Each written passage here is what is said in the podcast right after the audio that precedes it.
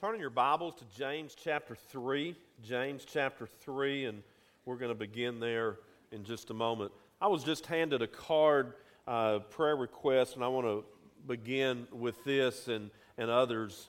Um, Sheila Eisenhower is, is uh, requesting our prayers, and some of the family, uh, they're leaving right now to, to go out to be with her. I'm not, not sure all the details there.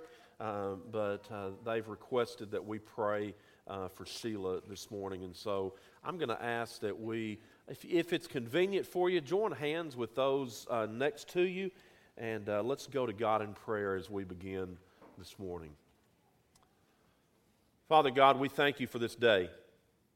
And Father, we thank you for our time together this morning. And we thank you for the gift that you have given us to praise you and to worship you. What an honor it is, Father, to, to lift our voices in praise and worship to you. And Father, we thank you for the avenue of prayer. We thank you for what it means to us in our life and in our walk with you. And Father, right now, I lift before you uh, Sheila Eisenhower. Uh, Father, even though in this room right now we are not fully of, aware of all the situations with her health that's going on, but but we know that they have uh, requested that we call upon you, and uh, we, we do that right now. And we, we give Sheila to you, and we know that she is in your hands. And uh, Father, we just pray for comfort and for strength for all the family, uh, and you'll be with them uh, during this uh, difficult time.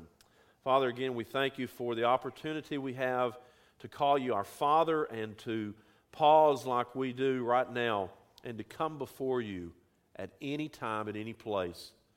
And we trust, Father, that your will be done in Sheila's life and with her health, and we pray that it will be done in our life as well. And we ask this prayer in the name of Jesus.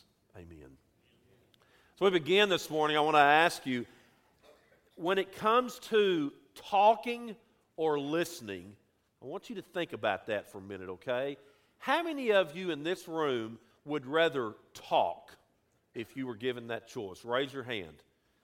Molly's hand is up really high, okay? Raise it up high so I can see. Wow. Now raise your hand up real high if you would just rather listen.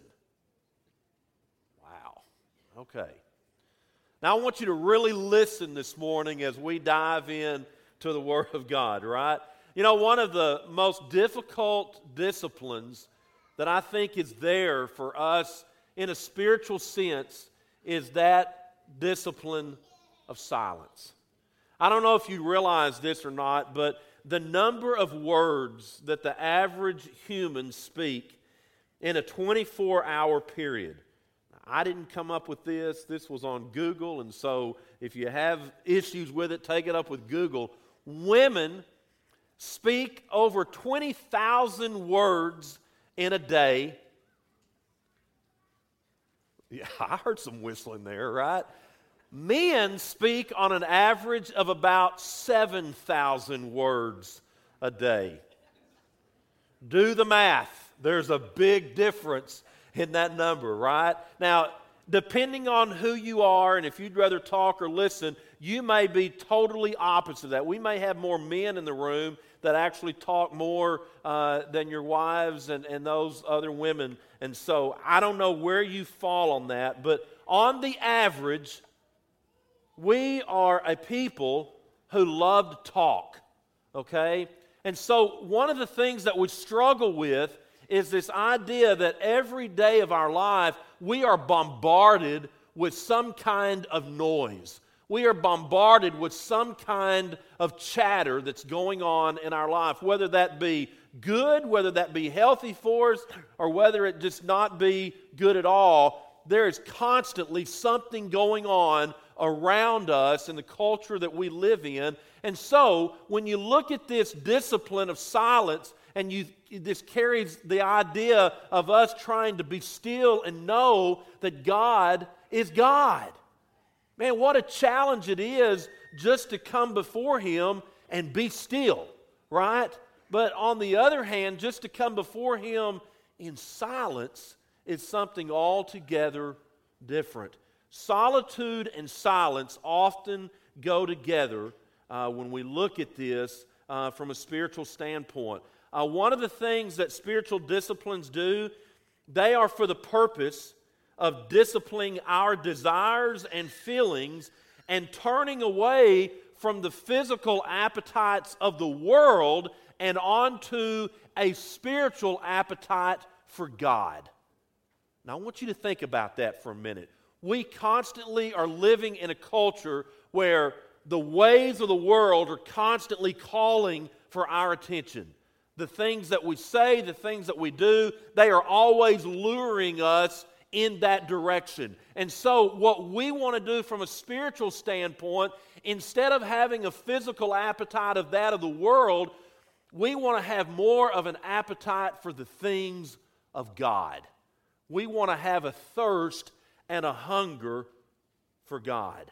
And so we need solitude and silence more than we ever think we do. I like what one author says. He says, the greater mystery, surpassing all words, summons us to silence. He goes on, he says, it must, of course, be a silence with content, not just the absence of speech and action. He goes on to say we should expect it to give us a positive stillness that will restore us. And so it's not just an idea of being quiet for quiet's sake. It carries that meaning of being still and coming before God and getting more in tune with His will and His desires and His wants for our life more than that of an appetite of the world. So our pursuit of spiritual truth is not about religion as much as it's about relationship. When you look through the Gospels, I think one of the things that we notice more and more about the life of Jesus and about His ministry is He is always seeking out one more person. He's always seeking out somebody so they can have a long and a deep relationship with Him.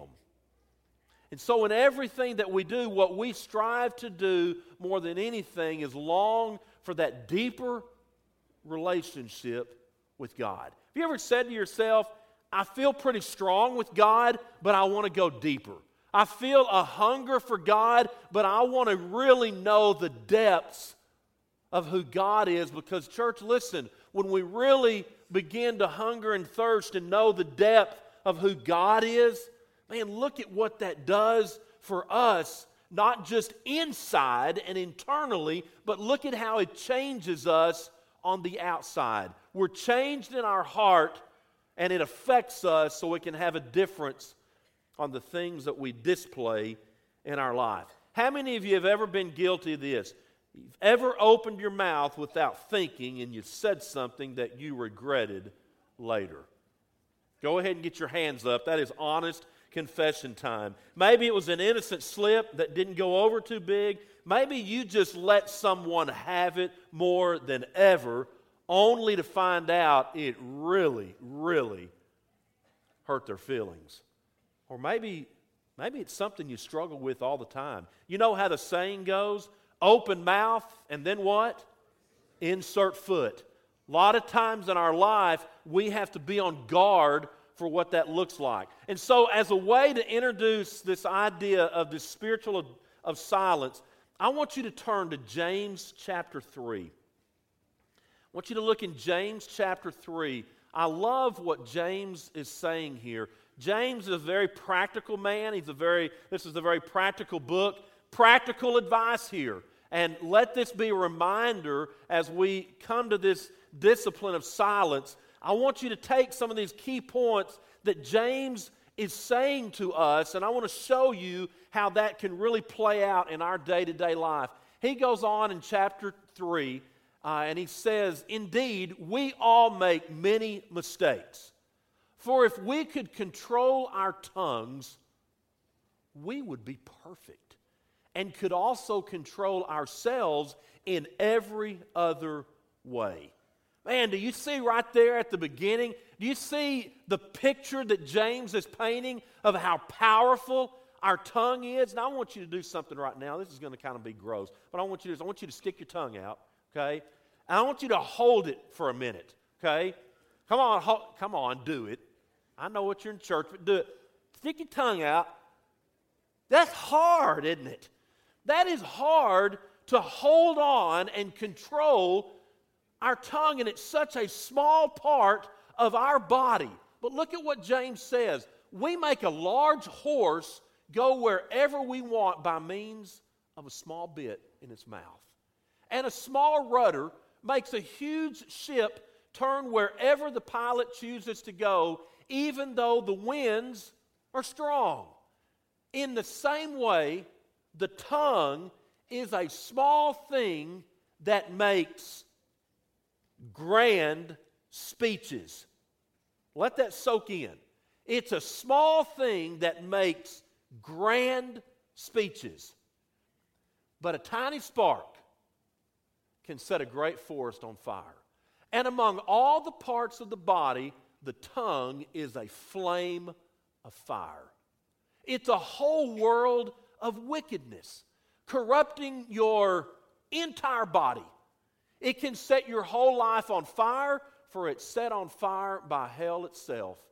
People can tame all kinds of animals, birds, reptiles, and fish, but no one, James says, can tame the tongue. It is restless and evil. It is full of deadly poison. And sometimes it praises our Lord and Father, just like we have done this morning. And sometimes it curses those who have been made in the image of God. And so blessing and cursing come pouring out of the same mouth. Surely, my brothers and sisters, this is not right. Does a spring of water bubble out with both fresh water and bitter water? Well, that's just gross thinking about it, isn't it? Does a fig tree produce olives or a grapevine produce figs? No. And you can't draw fresh water from a salty spring. You see what James is saying? Such a small part of our entire body, but yet it's pretty powerful, isn't it? He says it's so powerful that no one can tame it. And so, in a nutshell, if we can control our tongue, think about this. There is nothing in our lives that we will not be able to control. And you stop and think about that for a moment. Even though it's a small part of our body, if we learn to control it, there is nothing in our life that comes our way. That's a lot of things that come our way just in a given day. James says all the things that can come your way, if you learn to control this, you can learn to keep any and everything that comes into your life under control. And so, instead of fasting from food, one of the things that James is teaching us, and we're going to see this in a minute, how it affects us when it comes to our uh, life spiritually. And do you realize one of the fruit of the Spirit, as, as we grow closer to God, we're learning, as we're connecting with God, we're learning what it looks like and what it means, as Paul says, to keep in step with what, church? With the Spirit. And so as we learn to keep in step with the Spirit, one of the fruit that comes our way is that of self-control. So we learn what to control. We learn that it's really not about us, but it's all about God taking over. And so when we keep in step with the Spirit, let's just take self-control as an example. What we do in self-control is we give up. We give up all that it carries, and we're giving it all over to God. And we're saying, Lord, I no longer want to take control of this aspect of my life. And so from a spiritual sense, I am begging you, Lord, and I'm giving back to you what belongs to you. You see that? Instead of us trying to take control, it's all about relinquishing that and giving it back to God. But here's what happens. We toy with this, and it's kind of a scary thing in our world, because here's the question. If we are silent, who takes control? If we are silent, who takes control? From a spiritual perspective, God does. And when we give that over to God, look at what happens. God not only takes control, but here's what else happens. We will never let Him take control until we trust Him. Do you see that? Boy, I could stand here right now and I could give you biblical example over and over of how that plays out in one's life. Because until we learn to really trust God completely, we're not going to lo- we're not going to gain control. The only way to lose that is to realize when I come before God and I'm still and I'm quiet, there's strength in that. There is strength in coming to realize I don't have to always have something to say. I don't have to always be right. I don't have to always come up with the answer that somebody may ask me. Maybe what we need to do more in our lives is just come before God and spend time just listening to His voice and to His ways. From a practical standpoint, I wonder how often we get in meetings at, here at church and on our everyday walk, and we come to a meeting, we have a task at hand, and what do we do? Boy, we spend a lot of time talking. Okay, there's a place for that, but I wonder when is the last time where we just come before God and we just listen to Him in His Word? See, a lot of times I think the tendency is if we talk, then something's going to get done. Maybe more will get done if we just stop and listen to the voice of the one who created us. Think about that. You don't always have to have something to say. God, in His Word, has something to say all the time. And we need to be more in tune with this than we do with anything else. Because when we're in tune with this, we're going to know His heart. We're going to know His desire. We're going to know His true feelings of life and how that affects us day by day. One of the fruits of silence is the freedom to let our justification rest entirely with God. Now think about that for a moment.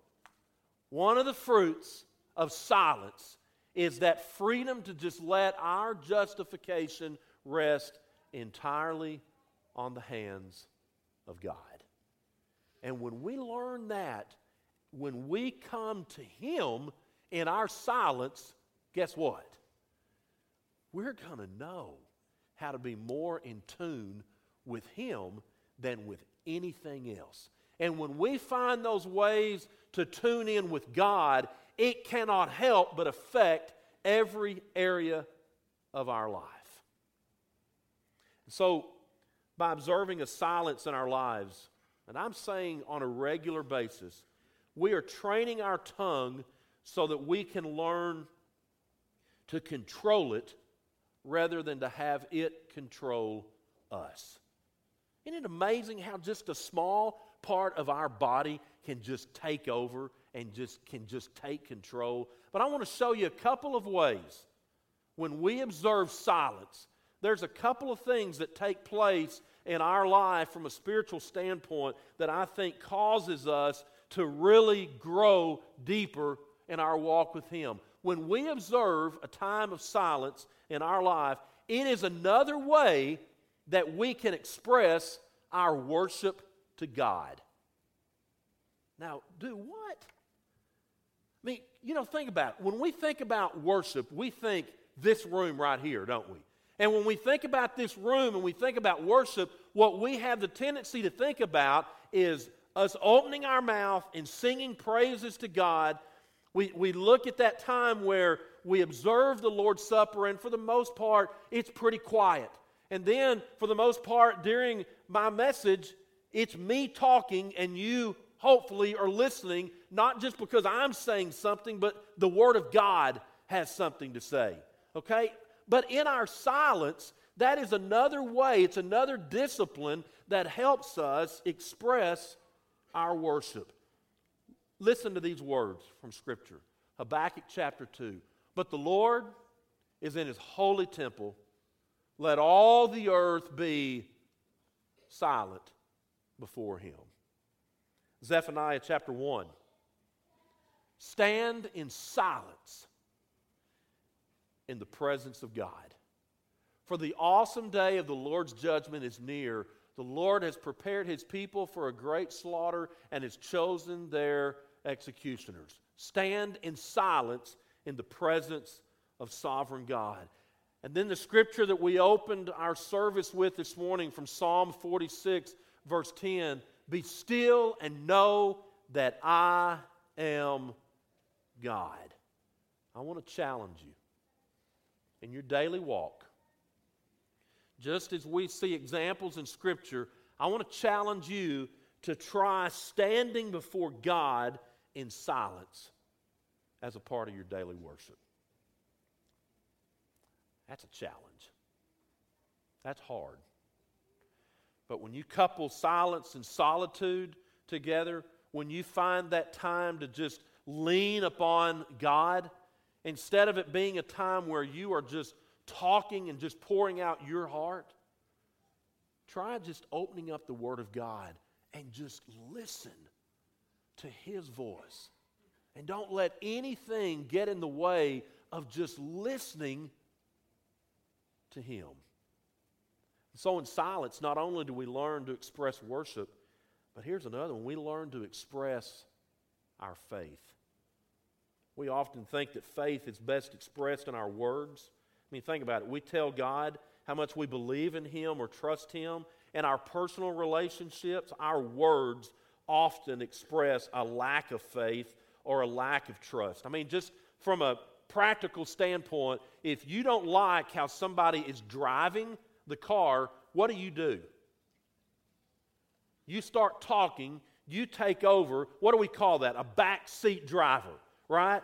Do we ever do that with God?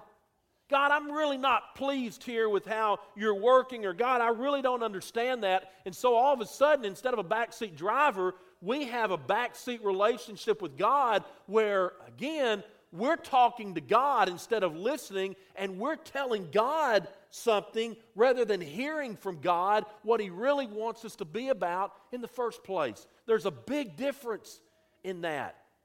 And there really is a way to express faith through silence. Psalm sixty-two, I wait quietly before God, for my victory comes from Him. He alone is my rock and my salvation, my fortress where I will never be shaken. So many enemies against one man, all of them trying to kill me. I mean, everything's against him right now. And to them, I'm just a broken down wall or a tottering fence. And then he goes on to say in verse four, next slide, please. They plan to topple me from my high position. They delight in telling lies about me. They praise me into my face. You see how words carry such a great meaning here? They praise me in my face, but they curse me in their hearts. Let all that I am wait quietly before God, for my hope is in Him. He's my rock and my salvation, my fortress where I will not be shaken. And then the prophet Isaiah in Isaiah thirty, verse fifteen, this is what the sovereign Lord says, "Only in returning to me and resting in me will you be saved." And look at this next phrase, "in quietness and confidence is your strength." If you're taking notes this morning, write that down. There is confidence in being still before God. There is great confidence in being quiet before God. Not only is it confidence, strength comes from that. But what does the prophet say? "But you would have none of it." May that never be said about us. May that be what we long for and what we yearn for in our life. And so, when you observe silence, think about it. You can still express worship, and you can still express your faith and your trust and your belief in Almighty God. So, Patrick, how do, how do I do this? You know, how do I go about in my busy life where I'm bombarded with noise and I love to talk? How do you do this? Well, again, it's a discipline. And so you've got to discipline yourself. And let me give you a couple of practical things uh, that you can try uh, that I think will help us. And again, when, when I say these things, as, as with any discipline, don't go out like with fasting. Don't go out and try fasting forty days next week. Fast for a period of time. Fast for a day. Fast for ten hours. Start with some baby steps that will eventually lead you to greater heights in those disciplines. But I think one of the things as we practice ways of silence, practice that at home. Yeah, right. With my little toddler running all over the house, I'm not saying during those times, but when those moments are there in your life, in your home, capture that. Make the most of it. Where, and it may be a time where you have to tell your family, this is my quiet time. This is my time, and I'm not saying you're going to do that twenty-four hours a day. That would be ideal, wouldn't it? Okay? That's not what I'm saying here. But you find that time in your home where you can get some peace and quiet, which even though that sounds really good, but you're getting that peace and quiet with God. Okay? Find that time. Make that time. Make sure that it happens. You've got to com- you got to commit. Here's another example. Keep your words simple. Okay? So commit to simplicity of words for a time. Practicing simplicity of words might be more difficult, but it may be more practical to practice in our everyday life. Have you ever had somebody say something to you and you thought, and I don't mean this rude, okay? But you thought to yourself, you know, I probably could have said that in so many, you know, fewer words than this long story that I just heard. And again, I'm not poking at that, but it's a challenge. Keep, keep your words simple. Practice simplicity. Only say those things that you think are really necessary and that would even benefit those that are listening. Okay? I'm telling you, try it. Listen to this one. Silence of the ears. I love what author T S Eliot says. He analyzed our culture, and as he's analyzing it, he wrote this. He said, "Where shall the world be found? Where will the word resound?" And then he says, "Not here. There's not enough silence." And it, that speaks volumes, doesn't it? Because when you stop and think about it, we are bombarded with words every day. And so, while you're at home, I mean, think about it. We have our phones around us all the time, right? I mean, I keep my phone all the time. How easy is it to turn the music on, the phone, put the earbuds in, and we go to town. I mean, we're in our own little world, right? I do that from time to time.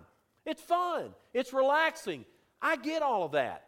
But I wonder what it would look like instead of just turning that on and turning on the radio when you get in the car or turning on music, instead of having all the background music and the background noise that's going on, why don't you try disciplining yourselves for a period of time of not having any of that? And so when you're driving in your car, instead of thinking about all the music, what are you doing? You're more focused on the presence of God around you. Church, God is at work all around us. You know that? But a lot of times we tend to overlook it or not see it at all because we are filling our minds and our hearts with so many other things. We're not even thinking about God. Find that time. Make yourself turn all of that off for a period of time where it can just be silent, just you and God, and see the strength and the power that comes from that in everyday life. As we close, I love the words as Eli is teaching the young boy Samuel. We have to learn the same thing that he said to him. Speak, Lord, for your servant, that's us, is listening. It's one thing to hear that. It's another thing to actually listen to it and put it into practice. May that be our prayer as we are striving to find that deeper connection with God. May that be our prayer. Speak, Lord, for your servant is listening. So, Father, I pray this morning for deeper longing and deeper yearning for you. I pray, Father, in the busyness of our lives and in a life where we live in a culture where there are so many words that are thrown our direction. Father, help us in our own walk with you. Help us to keep things simple. Help us, Father, to say things that are meaningful, to say things that will build each other up. And Father, as we've been reminded this morning from your servant James, may we listen to that teaching, and may we have it in our heart to understand that even though the tongue is such a small part of our body, help us to try to keep it under control more than we do. And Father, our prayer is for you to speak and for us to listen and to follow suit with what you would have us to do, living life for you. This is our prayer in Jesus' name. And all of God's people said,